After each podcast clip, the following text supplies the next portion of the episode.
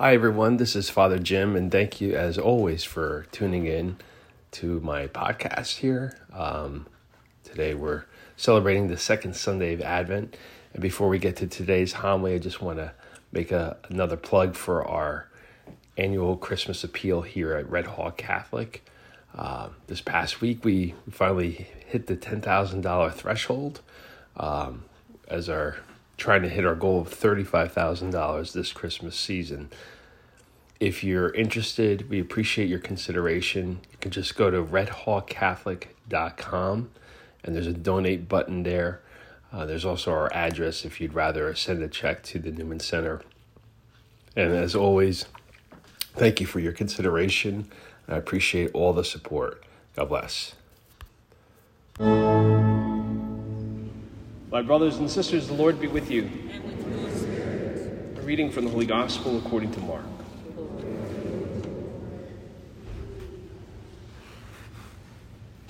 The beginning of the Gospel of Jesus Christ, the Son of God. As it is written in Isaiah the prophet Behold, I am sending my messenger ahead of you.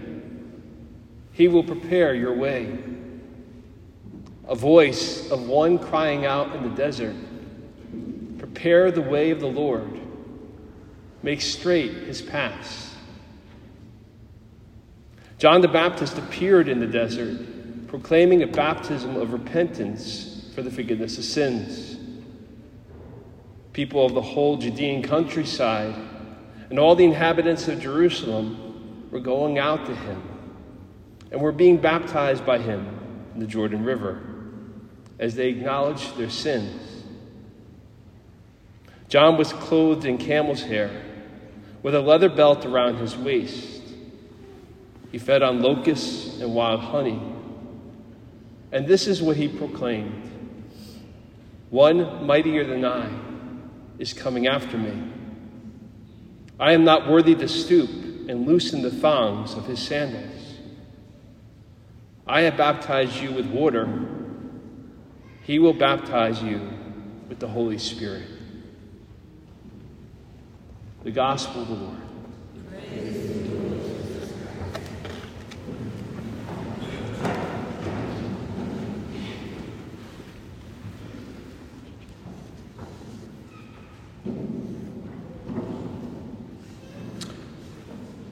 Forecasts, predictions, prophecies we can treat all those words basically as meaning the same things, telling us what will happen. The meteorologist on the Weather Channel gives us seven day forecasts of temperatures, direction, and strength of the wind, what kind of conditions to expect outdoors. Sportscasters will make predictions on who will win the game this weekend. Financial speculators, like one called Crypto Prophecies, is a site where people can predict on how much this new form of currency will be worth. How much validity do any of these have? And how much do, any attention do we give to them? Usually it depends on how much we invest in what they're saying, how important their message might be to us. The other day, I was conversing with this person who was in charge of this, this massive outdoor event that's coming up tomorrow on campus. And when she shared that was what she was working on, she instantly saw the reaction on my face and she said, Don't say it, Father. The weather's going to be fine. Two others joined into the conversation at this point. We all whipped out our phones comparing what different weather apps were giving and their variations. Those of us not invested in organizing and planning and running the event didn't see much difference between the hour by hour forecast, but for her, Seeing one that only had 60% chance of rain was a reason for optimism, since others were saying 70%. When you're listening to a sportscaster making their prediction for the game, it matters if you're a fan who knows the sport, knows the team, knows the players, and have been following for a while to see if what they're saying makes valid sense, makes it actual assessment as something that's possible, as opposed to someone who's not familiar with it at all. You can spot the difference if you say to someone, You want to make a bet on the game this weekend? And they say, Well, I hear the Jets are a lock this year. Obviously, the last time to listen to a sports reporter was in passing sometime this summer before Aaron Rodgers' season ended two minutes into the first game. And there are too many stories and examples of the mess that's created by individuals giving a financial tip. They seem as reliable as picking lottery numbers. Because we often see how these prognosticators may or may not be correct, misled by them, deliberately or not, we can kind of lump all of them into the same category where we treat them all skeptically, where we pay attention to them when we want to, or when we can be selective in whom we pay attention to, or what message they're saying. And sadly, that also has spilled into how, how some approach biblical prophets, looking for answers to questions that we want answered listening to a prediction of doom only when it seems directed toward someone that we've determined as an enemy, wanting to hear forecasts that will speak of assurance to our fears. And that's not new. Throughout biblical history, when God's prophets had a message about an enemy that would be defeated, or how God is going to bring restoration, people would hang on to those words. But many were less interested when a prophet was underscoring how the people had gone astray, how they had failed, and what they needed to do. But God's prophets are not ones that we can kind of pick and choose who to listen to or what parts of the message that we wish to accept. When God sends a prophet, they're not offering their opinions on things, consulting their history and experience to form some sort of an analysis. They're God's very messengers. They're offering His word to His people through visions and revelations and other intense mystical experiences. God would lead the prophets to understand things that were occurring and how God was calling for His people to respond. And that gives them their authority, their, their relevance, and the importance that transcends those particular days and events and demands a seriousness that goes far beyond any of our experiences with the weathermen and the like. This second Sunday of Advent, we encounter two prophets, and their words to us are essential in this season of hope, this anticipation and preparation for us to encounter Jesus Christ anew. That first reading from the prophet Isaiah starts with those words comfort. Give comfort to my people. They're words that transcend our Bibles and this scripture passage, as I only recently learned. Over the years, I've only heard excerpts of the, the choral piece by Handel called The Messiah. I've always enjoyed the, the Christmas piece for Unto Us a Child is Born, and the Hallelujah chorus is something that's almost universally known. So honestly, that was all that I knew of the work, but Three biblical commentaries this week that I was praying with all mentioned the movement Comfort Ye from the Messiah, which is based on this reading, with one saying, If you have never heard it, drop everything and listen to it, which obediently I did. Thank you to the internet. And that writer was correct. I agreed with his assessment. It's almost impossible to invent music that does justice to those words. But Handel did. Whether it's sung or it's proclaimed, the boldness and the directness of those words are striking. Comfort. Give comfort to my people, says your God.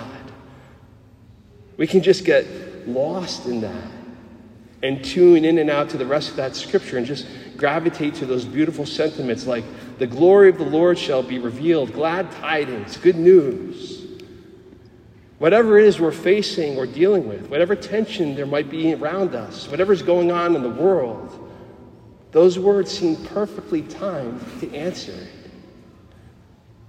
But Isaiah wasn't meant to be just taken out and used like a balm for our personal wants and needs and then quickly put back on the shelf the moment that, that discomfort's passed.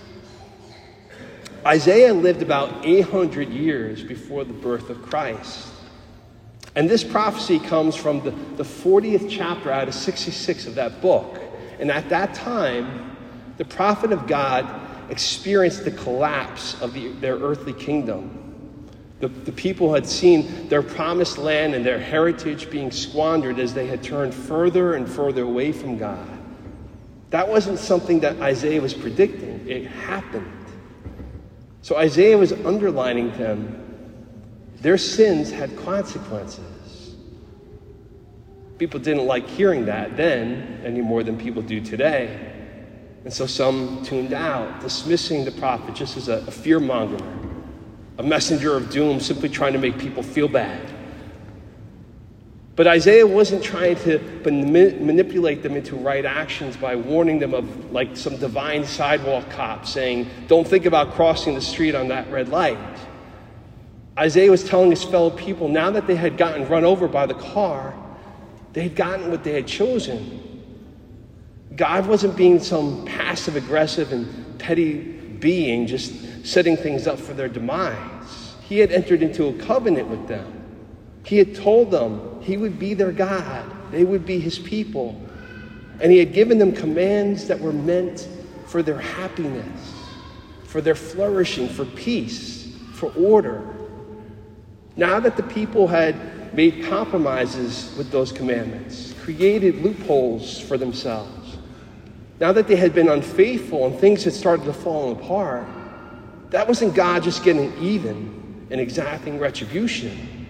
It was a direct result of their free will and their choices. Isaiah wasn't telling them anything they didn't already know, even if they didn't want to know it. But God was telling them it doesn't have to be this way. They could see his kindness, they could experience peace. Salvation was near. Not in the ways they had previously experienced it, not in the ways that they could even imagine. It's not simply God coming to save them as he did in the past, where all that was required was their faith and belief. Isaiah tells the people they need massive transformations to experience these promises when he says, Every valley shall be filled in, every mountain and hill made low. That's the people's job, not God's.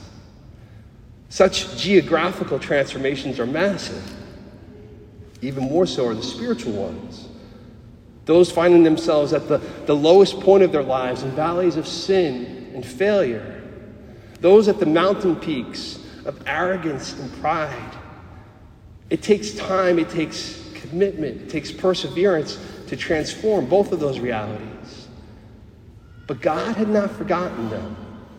Even when they had turned from Him, He still loved them. Even when they had been unfaithful, He remained faithful.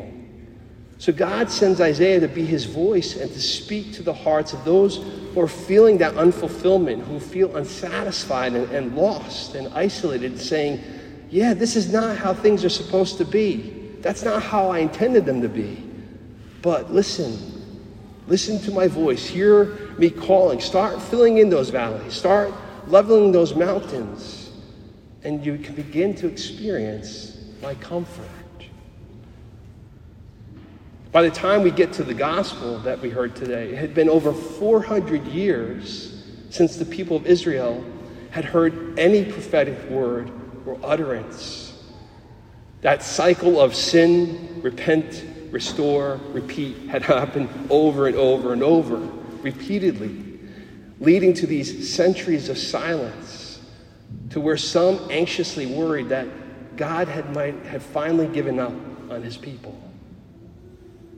St. Mark's Gospel, which beginning last Sunday will be the Gospel we spend most of the time at the Sunday Mass for the next year, is written on the account of the preachings of St. Peter. So while we ascribe this to St. Mark, it's actually the eyewitness testimony and teaching offered by the one that Jesus named the rock on which he would build the church, our first pope, Simon Peter. And because of that, if you ever sat down and just read Mark from beginning to end, which is not as daunting or difficult as you might think, you could probably do it in an hour. You hear this energy, you hear this excitement, as St. Peter is desperately telling you what happened, why it mattered to him, why it matters, and why it should matter to you and I. Peter's life as a Jew in that day and age was marked by a lot of mountains and valleys just because of the realities that had affected God's chosen people at that time in history. And more than likely, he had some of his own personal mountains and valleys that needed to be addressed as well. And today we hear those opening words to the gospel, and we hear him testifying how dramatically all that got upended in meeting Jesus.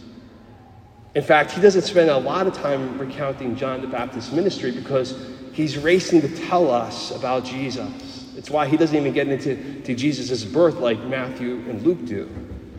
Peter feels that urgency to share the gospel. And that's why there's another translation of this gospel which makes it sound so much even more urgent. The words we heard at, in our translation start the beginning of the gospel of Jesus Christ. It sounds like the title to the book. But the other translation starts with, This is how it began. The good news of Jesus, the anointed one of God, the Son of God. Peter is all about us coming to know Jesus and finding in him salvation himself, salvation from sin and from death. But as much as he doesn't spend a lot of time with John, he doesn't overlook him either. He tells us that everyone was going out to see John. They're coming from all areas, they're coming from all walks of life. After 400 years of seeming silence from God, this man named John the Baptist is in the desert, and his prophetic voice proclaiming this baptism of repentance. This eccentric figure out in the wilderness draws people to him because they hear someone who knows of the storms and loneliness of the world, but is confident and he's unafraid of it because he's encountered God. He's been sent by God to tell others and raise their hopes and their expectations to help that prepare the way for them to meet him as well. And that's why these prophetic words greet us this second Sunday of Advent. They remind us that God's story is not a bunch of events that are just relegated to the past, where we treat the Bible as a history book, or even worse, as a bunch of myths. It's when people fall into those mistaken beliefs that they start picking and choosing verses and quotes that will just fit into their lives and their plans, and we listen simply to what we want to hear. When we recognize that these scriptures are the living Word of God, the voices of Isaiah, St. John the Baptist, St. Mark, and St. Peter, they call out to us to have a living faith where we recognize this is our story. God has loved us into being and desires our fulfillment now and for all eternity.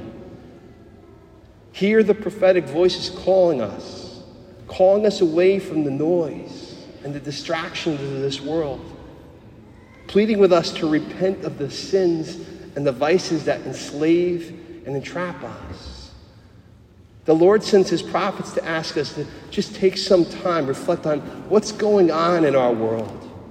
What mountains of arrogance and pride, what valleys of sin and failure have I ignored but are causing me distress, causing me anxiety, have left me feeling isolated from others, and perhaps feeling this distance from God. God's messengers remind us it doesn't have to be that way. It's not how He intends us to live. So maybe this is meant just to cause some deep personal reflection on how is the Lord inviting us to begin chipping away at that mountain, how to start filling in that valley. Perhaps it's an invitation to reach out to some family or friends where there's been some tension and look for reconciliation. Maybe it means making a thorough examination of conscience and going to confession before Christmas. To each of us, these voices remind us of the nearness of the Lord, encouraging us not to delay in responding so that we too can experience the comfort, the glory of the Lord being revealed to us in Jesus Christ, the Son of God.